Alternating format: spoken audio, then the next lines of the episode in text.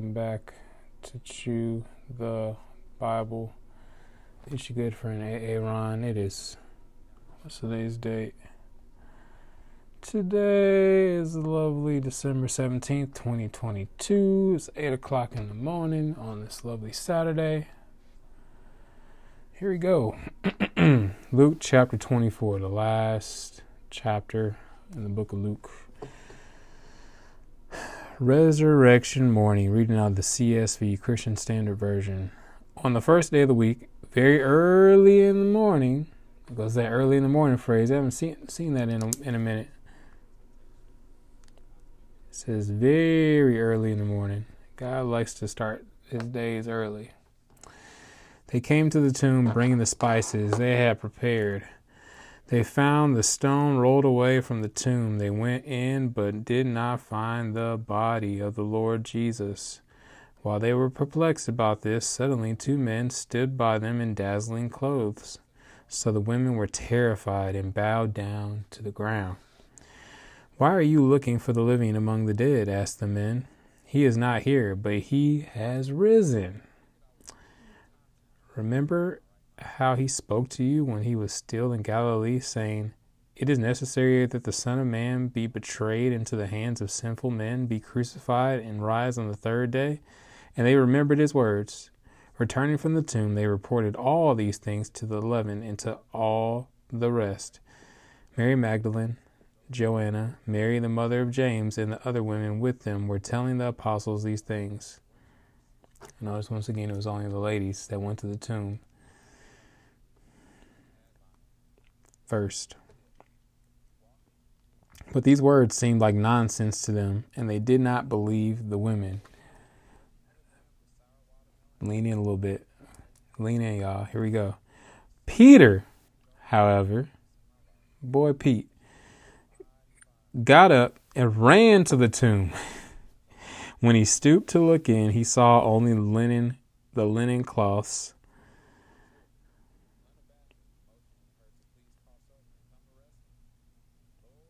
So he went away, amazed at what had happened. I can only imagine the thoughts that were going through Peter's mind after he betrayed Jesus three times and the rooster crowed, and he wasn't even there when as Jesus hung on the cross. I would love to hook up Peter's mind to a mind reading machine after he denied Jesus three times, and then after he went to as he was running to the tomb to go look at it, and then saw that Jesus' body was gone. The Emmaus disciples. Now that same day, two of them were on their way to a village called Emmaus, which was about 7 miles from Jerusalem. Together they were discussing everything that had taken place. And while they were discussing and arguing, Jesus himself came near and began to walk along with them. But they were prevented from recognizing him. That's what's wild, is even today, to this day, Jesus could be in our midst. And we may not, or an angel could be in our midst, and we don't even know it. Then he asked them, "What is this dispute that you're having with each other as you are walking?" And they stopped walking and looked discouraged. Sorry if I sound like I'm reading kind of goofy. I'm super tired. I didn't drive for a full 12 hours, but I did just do 8 hours. And it takes me a minute to ease myself back into driving Uber. But anyway. The one named Cleopas answered him, "Are you the only visitor in Jerusalem who doesn't know the things that happened there in these days?" "What things?" he asked them. So they said to him, "The things concerning Jesus of Nazareth, who was a prophet, powerful in action and speech before God and all the people, and how our chief priests and leaders handed him over to be sentenced to death, and they crucified him. But we were hoping that he was the one who was about to redeem Israel. Besides all this, it's the third day since these things happened. Moreover, some women were from our group astounded us. They arrived early at the tomb, and when they didn't find his body, they came and reported that they had seen a vision of angels who said he was alive." Some of those who were with us went to the tomb and found it just as the women had said, but they didn't see him. They weren't lying. He said to them, "How foolish you are, and how slow to believe all that the prophets have spoken. Wasn't it necessary that the Messiah to suffer these things and to enter into his glory? Then, beginning with Moses and all the prophets, he interpreted for them the things concerning himself in all the scriptures." They came near the village where they were going, and he gave the impression that he was going farther. But they urged him, "Stay with us, because it's almost evening, and now the day is almost over." So he went in to stay with them. It was as he reclined at the table with them that he took the bread, blessed and broke it, and gave it to them. Then their eyes were opened, and they recognized him, but he disappeared from their sight. There's so much more I could say. I could pause here and say some stuff. I will say real quick, this is kind of like a shadow to let us see what it will be like in heaven, like our glorified bodies will be like. That's what Jesus is walking around in his glorified body, his heavenly body. But you see, he was able to eat, but he also had these. Oh, this is the same thing about the scars in his hand. No, it doesn't say anything about that. I think the other Gospels talk about how he shows the scars in his hands. Then their eyes were open and they recognized him, but he disappeared from their sight. He ghosted them. They already thought he was a ghost. Then he actually ghosted them. Like, deuces. They said to each other, "Weren't our hearts burning within us while he was talking with us on the road and explaining the scriptures to us?" That very hour, they got up and returned to Jerusalem. Have you ever been in a church setting and the pastor was just preaching something very good or fiery and it just caused your heart to burn? Not like heartburn from eating some barbecue or whatever, or some greasy food. I'm talking about like heartburn, like in your soul, like it stirs something in you to want to change and do something about what you just heard. That very hour, they got up and returned to Jerusalem. That very hour, they got up and returned to Jerusalem. They found the 11 and those with them gathered together, who said, "The Lord has truly been raised and has appeared to Simon." Then they began to describe what had happened on the road and how he was made known to them in the breaking of the bread. The reality of the risen Jesus. This is the last heading here, or the second to last heading. As they were saying these things, he himself stood in their midst. He said to them, "Peace to you." But they were startled and terrified and thought they were seeing a ghost. "Why are you troubled?" Now, that's another attribute of Jesus in his glorified body. He's able to just appear and reappear and like poof, teleport. But they were startled and terrified and thought they were seeing a ghost. "Why are you troubled?" he asked them, "and why do doubts arise in your hearts? Look at my hands and my feet." Oh yeah, here we go. He shows them this. Is what I was just talking about. "Look at my hands and my feet. That it is I myself. Touch me and see, because a ghost does not have flesh and bones, as you can see I have." Having said this, he showed them his hands and feet. But while they were still amazed and in disbelief because of their joy, he asked them, "Do you have anything here to eat?" So they gave him a piece of broiled fish, and he took it and ate it in their presence.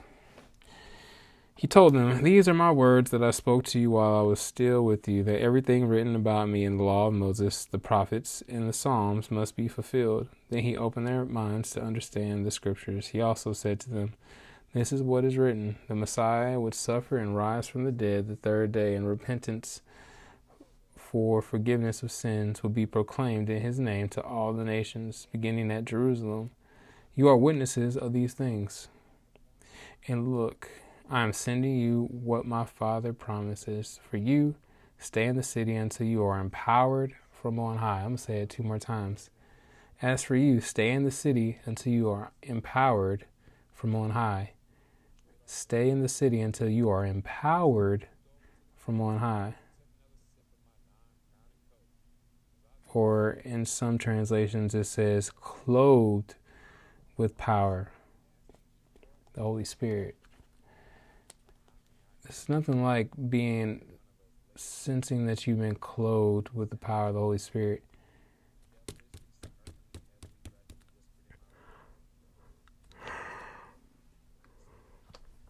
It's interesting because sometimes I feel it, sometimes I don't. But you can't act based on feelings. When you're a Christian, you have to recognize and know that you have the Spirit of God living on the inside of you and all around you. Jesus is omnipresent. God, Holy Spirit, Jesus, 3 in 1, Trinity, they're omnipresent, omniscient, omnipotent. And the same power that conquered the grave lives on the inside of us. It's not based on a feeling. Even though a lot of times there are these tingling feelings you get. I've had it times where I was in the shower and I thought I was about to have a stroke or something because like I got that tingly feeling and my whole body started to like. It was weird. I've never felt anything like it before. It's happened at least 3 or 4 times. It wasn't a stroke, though. It was totally like I was praising and worshiping the Lord.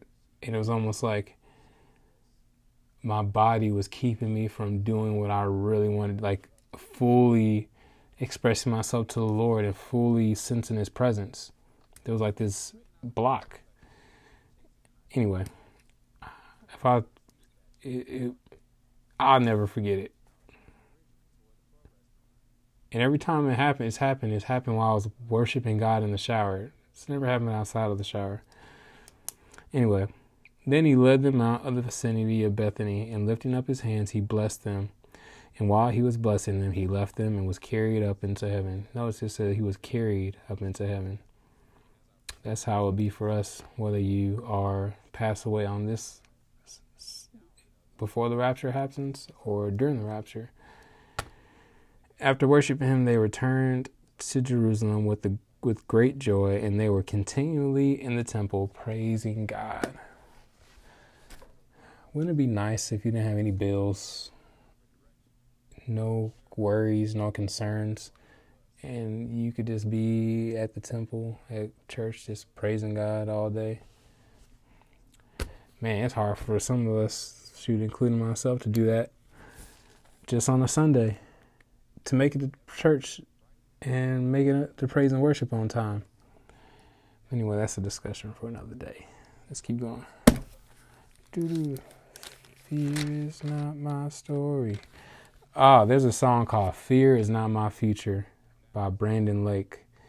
Look at the one where they look like they're inside of a living room. That's my favorite one. Not the one with Chandler Moore. That one's cool too. But they're inside a living room. Like, yeah, look up Fear Is Not My Future. Brandon Lake. I've been playing that a lot. Especially for those of y'all dealing with any kind of fear or anxiety. You have to keep declaring it. Sometimes it's good to just have like a few worship songs that you just play on repeat. Just play them over and over and over again until it fully seeps in your spirit. It's good to find songs too that are scripture-based or based on like a spiritual like a biblical principle. Like, yeah, I just love the message in that song. Like, fear is not my future. You are saying that Jesus is my future. That's why I have my hope. He is my present and my future help. Past, present, future help. Like when I think about my life and all of my circumstances, right? And it's almost like sometimes it feels like the harder I try to be. I had this whole conversation with this young lady. She was talking about how she's been driving without a driver's license like her entire life. She's never had a driver's license. Anyway, recently she got arrested and put in jail for a little while, and then they released her. And I'm thinking the whole time, it's like, if this was me, they would lock my butt away for at least a year and thrown away. At least they would try to get me in there for like 10 years for some stuff that she was talking about doing. Anyway, driving out a license. Anyway, I'm just chuckling to myself. It's like, man, must be nice. That white privilege, boy. Especially that pretty white privilege. Because she's a cute white woman. But what was I going to say? Where was I going with all that? Oh, she was just talking about how she needs to get her life together. And I was just telling her, yeah, we're all trying to get our life together. And then you get old and then somebody else is there to take care of you. And then you realize, like, I don't know, you start to realize this whole concept of getting your life together before you know it is over and close to being over. And I mean, I get it when people are saying, when they say it. But it's like the harder I try to get my life together, even when my life seemed to be together, I don't know, it's like this constant, it's almost like water falling or sand falling through my hands sometimes. And I don't know if God, part of me realizes, sometimes thinks this God does that on purpose. Sometimes, I don't know, maybe it's just me. This is the life I've been called to, and it's not just, I don't know. It just forces me to constantly go to him, to focus on him, and to not put my hope in anything in this world, but put my hope only in him, to find my significance, to find my joy, to find my peace in him. Anyway. All right. Where was I? The first day of the week is Sunday. Though they appeared to be men, the two were actually angels. Mary Magdalene's a Tony Evans notes, by the way. Mary Magdalene, or Magdalene, Joanna, and Mary, the mother of James, were among the women who played a prominent role in Jesus' ministry. They don't really talk about Joanna a whole lot. Supporting him from their own possessions. They were given the privilege of being the first to learn of the resurrection and to communicate it. Two men were traveling to Emmaus when Jesus, whom they didn't recognize, asked them what they were discussing. They stopped walking and looked discouraged. Their unbelief prevented them from recognizing him.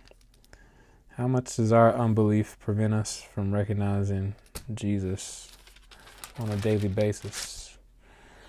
These guys proceeded to explain who Jesus of Nazareth was to Jesus.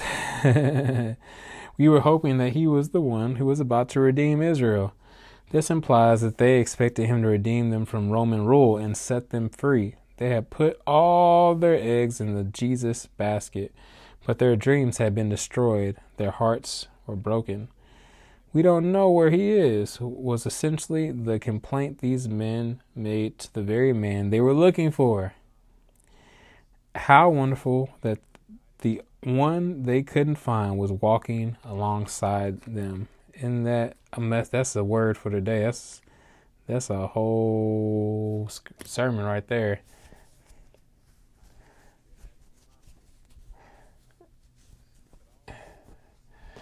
I don't know about y'all,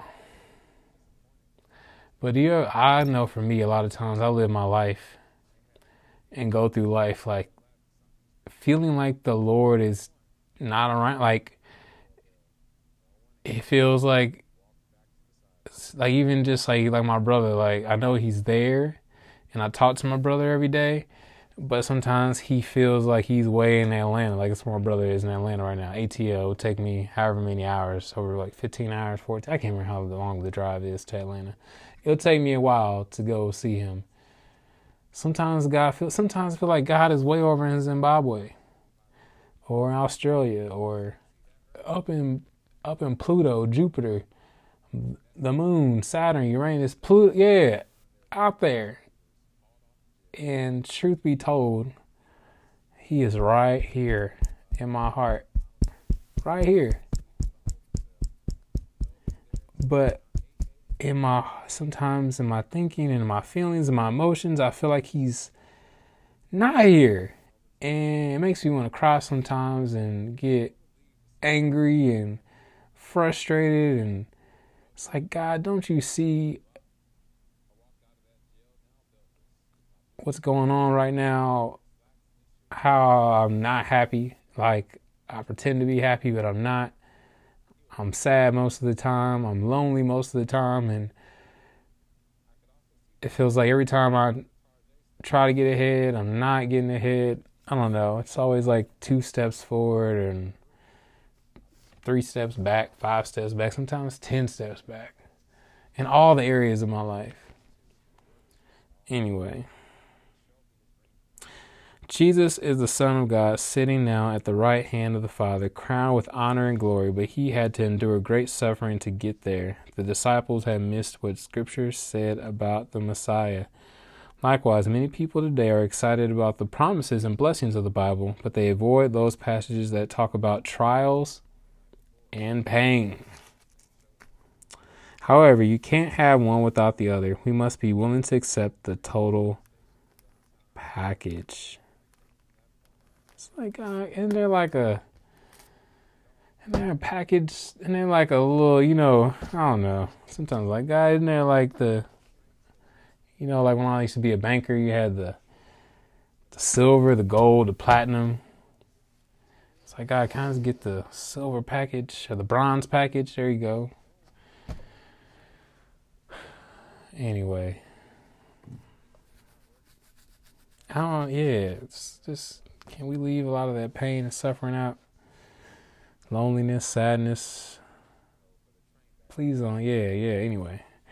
At the end of the day, though, I have so much to be thankful for, so much to be grateful for. It's just that it's so easy to focus on what you don't have than to focus on what you do have. It's this constant war to thank God and praise him for what I do have. It's like an ongoing battle mentally. All right. Jesus interpreted for them the things concerning himself in all the scriptures. It's a reminder that whether we're reading about Adam, Abraham, Moses, David, or Isaiah, we must always be looking for Jesus in the Old Testament scriptures because they were written with him in mind. Notice what happened. The guest became the host. They invited him in and he fed them. That's going to be the same way for us when we enter into heaven. Well, there'll be a big banquet. Once Jesus disappeared, the men hurried off to Jerusalem, making the same 7-mile journey they'd just traveled in reverse. They recognized him during the breaking of the bread because they saw the nail prints in his hands. Yep. He ate a piece of a broiled fish to give further proof that he was no apparition or a ghost, but had a resurrected body. He wasn't just some floating spirit, Casper. So, man, I think I like Luke the best out of all the books. Luke is, I think, my best favorite gospel so far. We'll see. John is pretty good, too. We'll see what John is talking about. There was something I'm going to say. Isn't it interesting, though, that he ate fish? That's probably one of the most underplayed things there. Like, I feel like God is funny. He has a sense of humor. And I don't even think they like fully understood like the pun of it all. Like Jesus told them, I'll make you fishers of men, right? And the first thing he does when they come back is gives them a piece of fish or eats a piece of fish. I don't think that's very symbolic. And then, remember he fed the 5,000 with the fish and the bread. Anyway.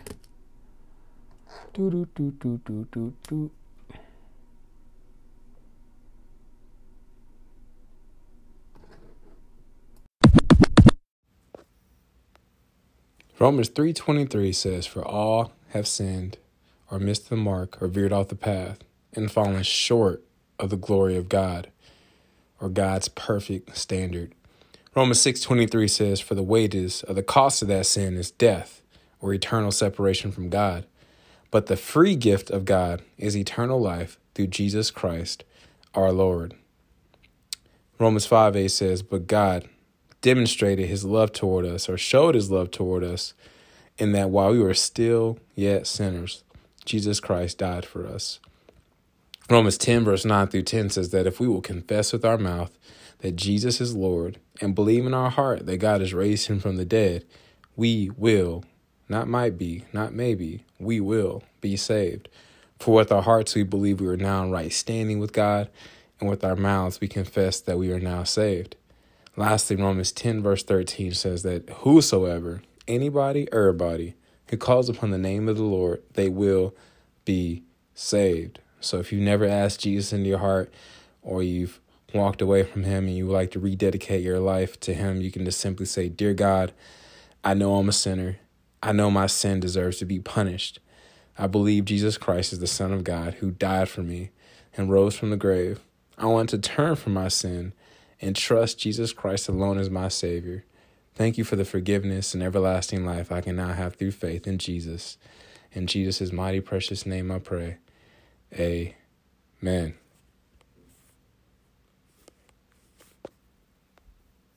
Lord Jesus, give me water. I know Jesus gave me water. Jesus gave me water, and it was not from the well. Singing, Jesus gave me water. I know Jesus gave me water.